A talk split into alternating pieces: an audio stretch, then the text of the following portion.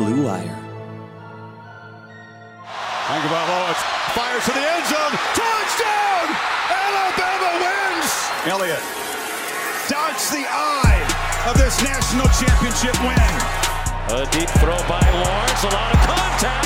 Justyn Ross broke free from it. He's down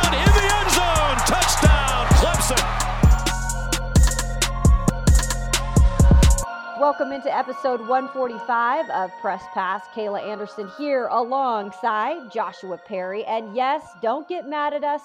We took last week off. It was a bye week for Kayla Anderson, and Joshua Perry's podcast, because we get really busy and sometimes we try to make it work and it just didn't work. We were both traveling that weekend and we said, you know what? Let's just make it our official bye week, right, Joshua? That's exactly what happened. Probably a little bit more my fault than yours, but uh, we we needed to regroup. We needed to do a little self scout and evaluate yeah. and see what we could change up going into the stretch run. Exactly. We're just like a team, guys. I mean, except we're we're the broadcasters. Yeah. That's the only difference. Yeah. So, since we did miss last week in the college football playoff rankings, the first college football playoff rankings of the year came out really quickly, and I know that they're going to change this weekend. We record this podcast right before they come out. So I wanted to ask you about the initial uh, college football football uh, playoff rankings, Joshua, and what you thought about specifically the top four, and then maybe Cincinnati getting snubbed. Yeah, they messed it up. I think that they they messed the whole thing up um, and I think I have to start with Cincinnati to explain this. But yeah. to me, and I know people point to their resume and say, well, what have they done? But Cincinnati is an undefeated team. They have a win over a top 10 Notre Dame, which is a better win than a couple of the teams in front of them can say that they have.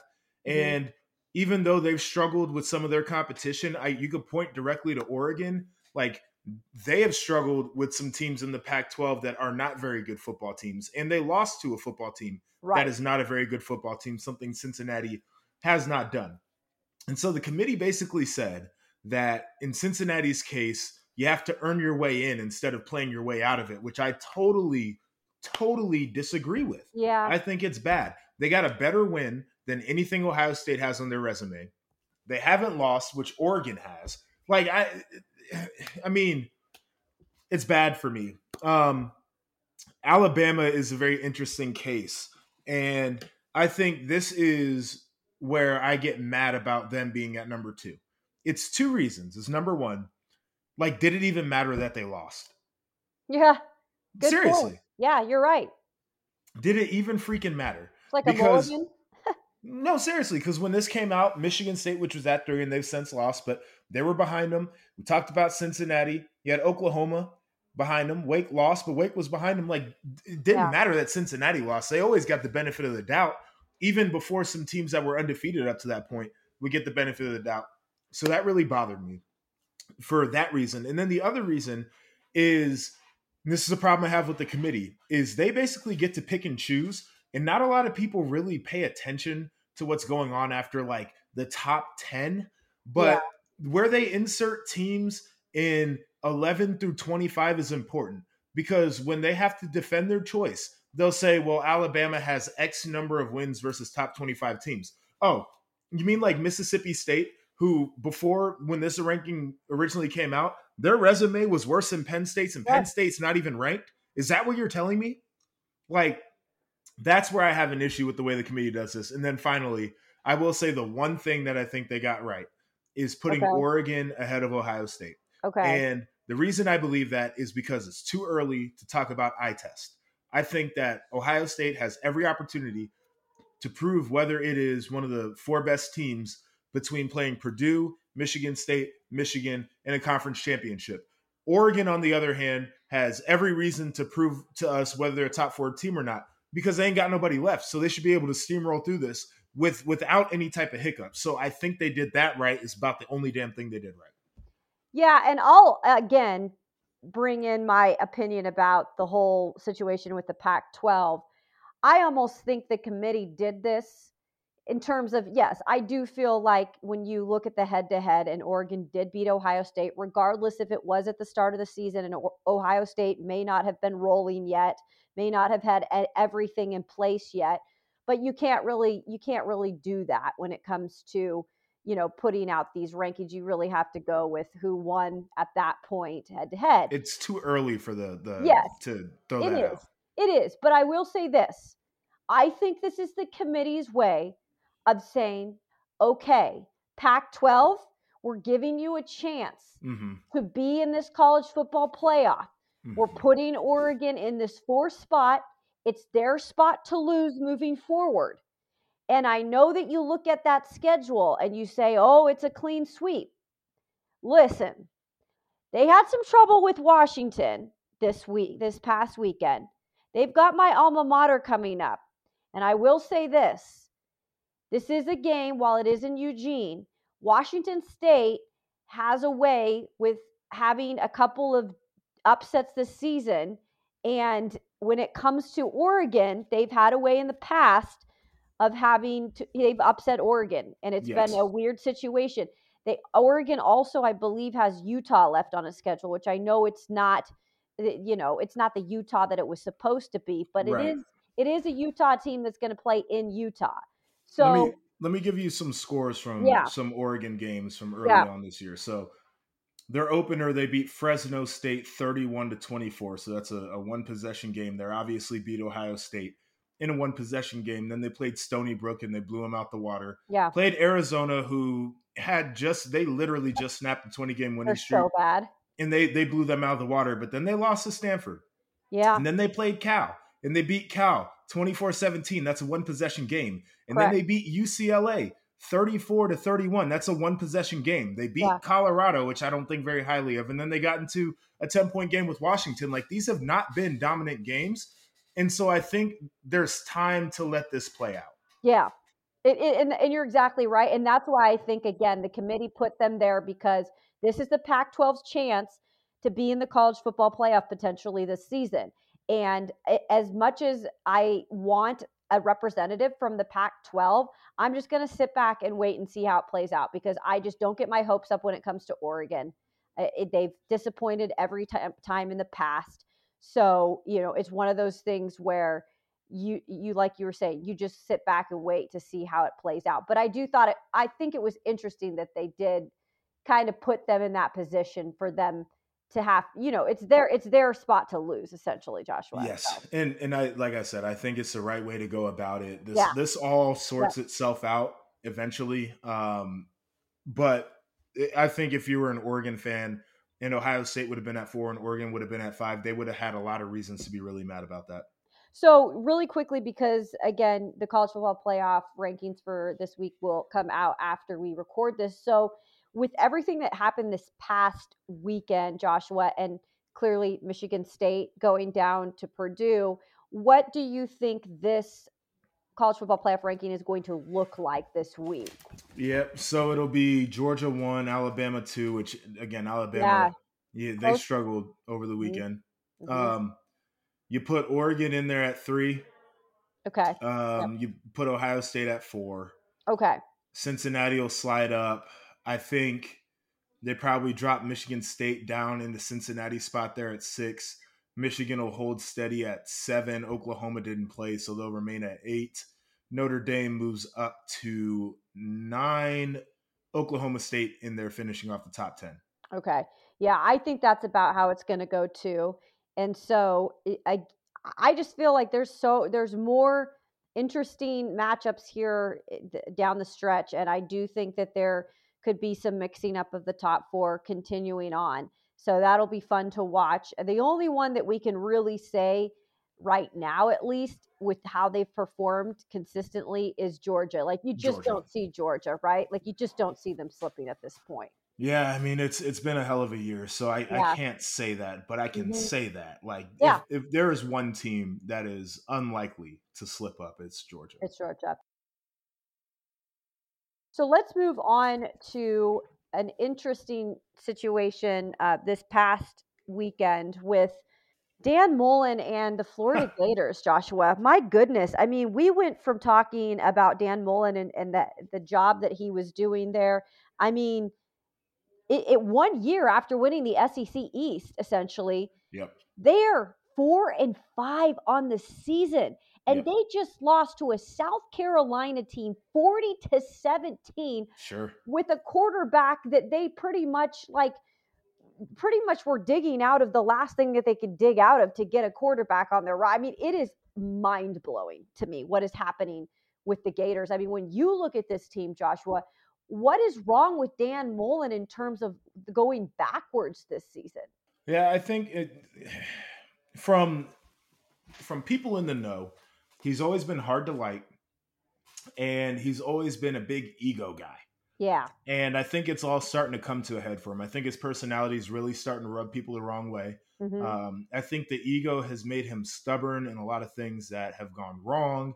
Um, I, he in the the recruiting comment he made uh, it was taken out of context, but I think it's been pretty clear that he doesn't really have a desire to recruit like everybody else yeah. in the SEC.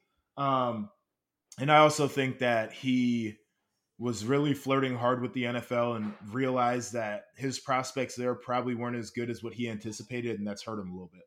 Yeah, no, you're right. And so t- this week, he actually did decide to kind of mix things up a little bit. And he did, I don't think that was his decision. I think somebody Okay. told him you're gonna make some changes or your ass is or you're out of here. And you're right. And so he did part ways with his defensive coordinator and offensive line coach. So He was with that offensive line coach for 20 years, by Yes, the way. Yes, I was just going to say these are like his guys. Yep. He And was with so- Grantham at, at Mississippi Yep. State.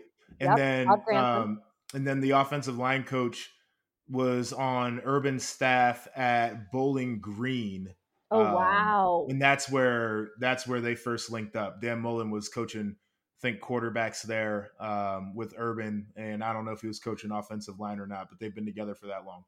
And so in my eyes, and you're exactly right, Joshua. I obviously it was not his decision. It was Florida saying, "Look, hey Dan, guess what? You better make some changes now, or you're out the door."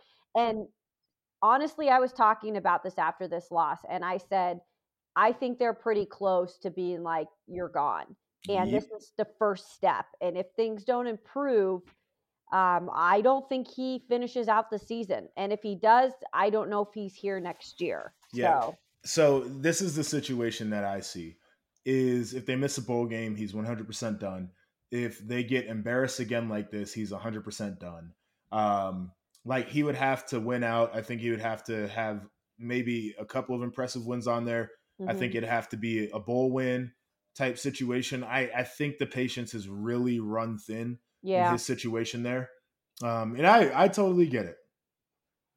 So I did want to go back to the Big Ten really quick. And I don't know what is it about this Purdue Boilers maker team that just wants to to create upsets this season. Is it uh, it them or is it the opponent that comes in that just isn't taking them seriously? It's them. It's 100% them. Wow. Um, Wow. Yeah, I, I think that they are impressive um, on both sides of the ball. I think that they have a defensive lineman who you can make an argument is the best defensive player in the Big Ten Conference in George Karlaftis. Mhm. And the stats wouldn't reflect that. Like if you were just looking at a stat sheet, you couldn't say that. But if you watch the football games, the effect that he has on the games is immense. And and teams devote many, many, many resources to trying to block that guy.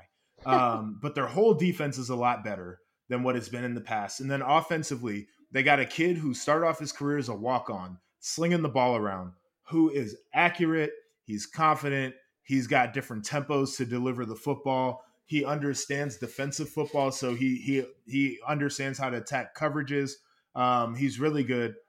They have a good scheme that um, that I think plays well with the athletes that they have, and which is a handful of wide receivers who are really good. Everybody's probably heard the name David Bell by now, Yeah. and he had a really good game against Michigan State. Went for over 200 yards receiving, but they got a couple other guys: Milton Wright, Jackson Anthrop, um, Broc Thompson, who are really good wide receivers. They make you defend every part of the field vertically and horizontally, which is tough. Um, it, I mean, it's they're they're doing everything, and then they got a, a coach who knows how to call offense. Like the Yeah. dude is he is very, very, very, very, very smart and very intuitive. So um, they got some losses on there that don't look great, but I mean, you, you think about some of the performances that they've had against teams they shouldn't have beaten. It's been impressive. So guess who is playing them next? Oh, Oh. Buckeyes. Oh boy. So I'm sure that you've done a lot of looking into this matchup. Does it worry you at all? Yeah, it does. Okay. 100%. Be, So- and and it, here's how it worries me is the offensive line has had their struggles in the last couple of games. Yeah. So I don't know how how what their plan is to block George Karlaftis, but they better have a good one. And then the, the defense has improved. They're a good. The Ohio State's got a really good run defense at this point. I think the the the back seven, the pass defense, still has a lot of lingering questions for me. And Purdue doesn't even try to run the ball. Like they run it just so they give the illusion of running the football. They they throw screens really as an extension of their run game. Like when they throw a screen, that's really them running the football, and then they they they pass the ball a ton. Their quarterback had 536 yards passing. Um, and so I I'm curious how Ohio State wants to defend the pass game. yeah. Um, and it's it's it's really unique because Ohio State, I think, still is lacking in a four man pass rush. Like they have to blitz to get home. Yeah. Um, and that's going to put their back end in a bind against a really good passing offense if they feel like they got to add ex- extra guys into the pass rush. Um, and then the tackling against Nebraska on a couple of their big plays made me want to throw up at times. So I'll be curious. Speaking of Nebraska, what uh, are your thoughts on Nebraska pretty much, excuse me, retaining Scott Frost with a restructured contract, even though they have, you know, parted ways with some of the offensive staff? I mean, is this the right move, Joshua? Because we talked about this coming into the season that this was one of those things where Scott Frost has just not done enough up to this point. Do you think this is the right move for the Huskers? Yeah, I, I went back and forth on it. I actually Yeah. did a uh, a radio hit this morning, and I was asked, "Should Scott Frost stay?" And my answer was yes. Uh-huh. And here's the reason why. It's it's multiple reasons, but basically it comes down to this: is I'm not exactly sure who they're going to go out there and get Yeah. that is going to be a splash hire. Yeah. They would be willing to pay money, but it's just not all that attractive of a job. It's it's a True. recruiting outpost. It is a program with high expectations that probably won't achieve what they've been in the past. Like it's a difficult place. Scott loves being there. He played there. You can tell that he really enjoys being the coach of Nebraska. He's made that abundantly clear. But this is what stands out to me. And I think this is what what tipped the scales for me is Nebraska has lost to four top 10 opponents by a combined 22 points. Their guys are playing hard as hell. That's true. That's, And- that's a good stat. If they felt like their coach wasn't the guy, they wouldn't be playing that damn hard for him. Their quarterback was out there playing with a high ankle sprain and a broken jaw. Jeez. Jeez. I wouldn't be doing that if I didn't like the guy who was coaching me. I, Yeah. I'd be a big middle finger Now, If college game you- day, you want me to- you want me to play, uh, for a coach that I don't like and I got a broken jaw. Absolutely not. But he's committed to that, and I feel like that's a commitment to his coach. That tipped the scales for me. Well, and here's the other thing too, and we've we brought this up so many times with the coaching carousel each and every year it seems to just spin harder and harder. And so we start to to ask ourselves, are we giving these coaches enough time? Are we really giving these coaches time to build a program, to get the right guys in? And I think we've looked at it and said, oh, two years is enough. Oh, three years is enough. Well, is it? I, I you know, so in these situations too, when they're you bring up it's hard to recruit there. It's not the Nebraska that it was years and years ago. So maybe some of these coaches you've got to give them a little more time just to to do their thing. And so you bring up some valid points and I know people have their opinions on, you know, whether or not that was a good idea or not. But I value yours cuz you're there, you see it. You brought up some great points about the players believing in it. So Yeah, I mean, it, you know, there are going to be a lot of people who think that four years is more than enough, and and this year has been a regression in terms of wins and losses. but I, I think that there are enough factors, Yeah. especially on a restructured contract, that you could feel confident retaining him. Let's look forward to some of this weekend's matchups. Look, I will say this. I feel like every time that we like talk about next week's matchups, Right. don't you feel like there's not a lot of great games week in and week out? Like there's a couple good ones on the Yeah. slate, but I And, uh, don't yeah, until they actually Yeah. play the games and then something crazy happens. Well, and that's true. And I and I'm not saying that. I I guess what I'm saying is just like the actual matchups that you know you look at the schedule and like oh this is going to be a good one because it's two ranked opponents or this is good you know Yeah. there's not a lot of those but you're right we have gone into the weekend and we just have crazy stuff happening day in and day out but i do look at we've already talked about ohio state purdue another big 10 matchup happening this weekend is michigan and penn state how Yeah. how does this one play out? These are two teams that I just there's just been so much and more so in terms of Penn State and and its ups and downs. I mean, Michigan for the most part had been consistent up to that Michigan State game. But how do you see this one going? This is a big game Yeah. if you're Michigan. mhm. Um, obviously, for Penn State, it's big because their season has absolutely not gone how they want it to. But if you're Michigan and and the season has gone well up to the point where you played your rival, this is another one of those games that Michigan has had trouble with under Jim Harbaugh. Yeah. and you want to still be in position as a one loss team and now the team that you beat has just lost um, that you can control the the fact that you only have one loss so you can be in position to do something special. You know if you went out you beat ohio state there's some all kinds of crazy tiebreakers that are going to have to happen in the east. I don't know exactly who gets it but they they they become in that conversation and then you can be um, you know even if they're not a conference champ you're a one loss michigan that sounds Yeah. attractive to the committee right so this is big for them Yeah. in order to just make sure that they're on track with everything. The last thing that you want to have happen if you're Michigan is this year you end up going nine and three, and your only three losses are Michigan State, Penn State, and Ohio State. That would be miserable. Yeah, no, it is a big one, and, and I'm interested to see how it plays out. Uh, I'm clearly going to be keeping my eye on that Ohio State game as well. Down here in the South, I will say this: Look, Georgia. We all know that this is the best team in the country. They haven't done anything to prove that they're not the best team in the country. But when you look at this game, I'm just interested to see how Tennessee plays, how tough they play this Georgia team, just for the fact that Tennessee's offense is coming along quite well. And Tennessee's offense under Josh Heupel is really starting to bloom. And they have played some really good games and some really t- good teams close. Like in terms of Alabama, I know that maybe it's not the Alabama of last year, but it's still Alabama. And Tennessee kept that a game a couple weeks ago up until the fourth quarter for the most part.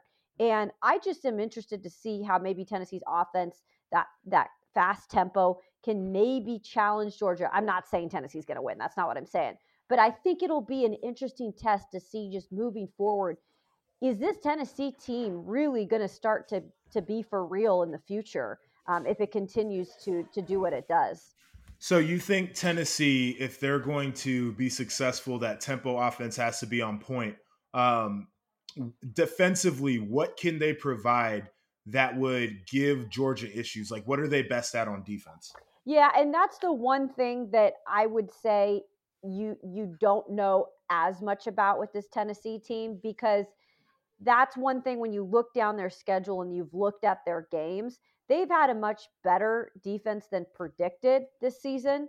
But it's one of those things where they're still implementing a lot. Hmm. Um, I, I think the secondary is more improved than what we thought it would be.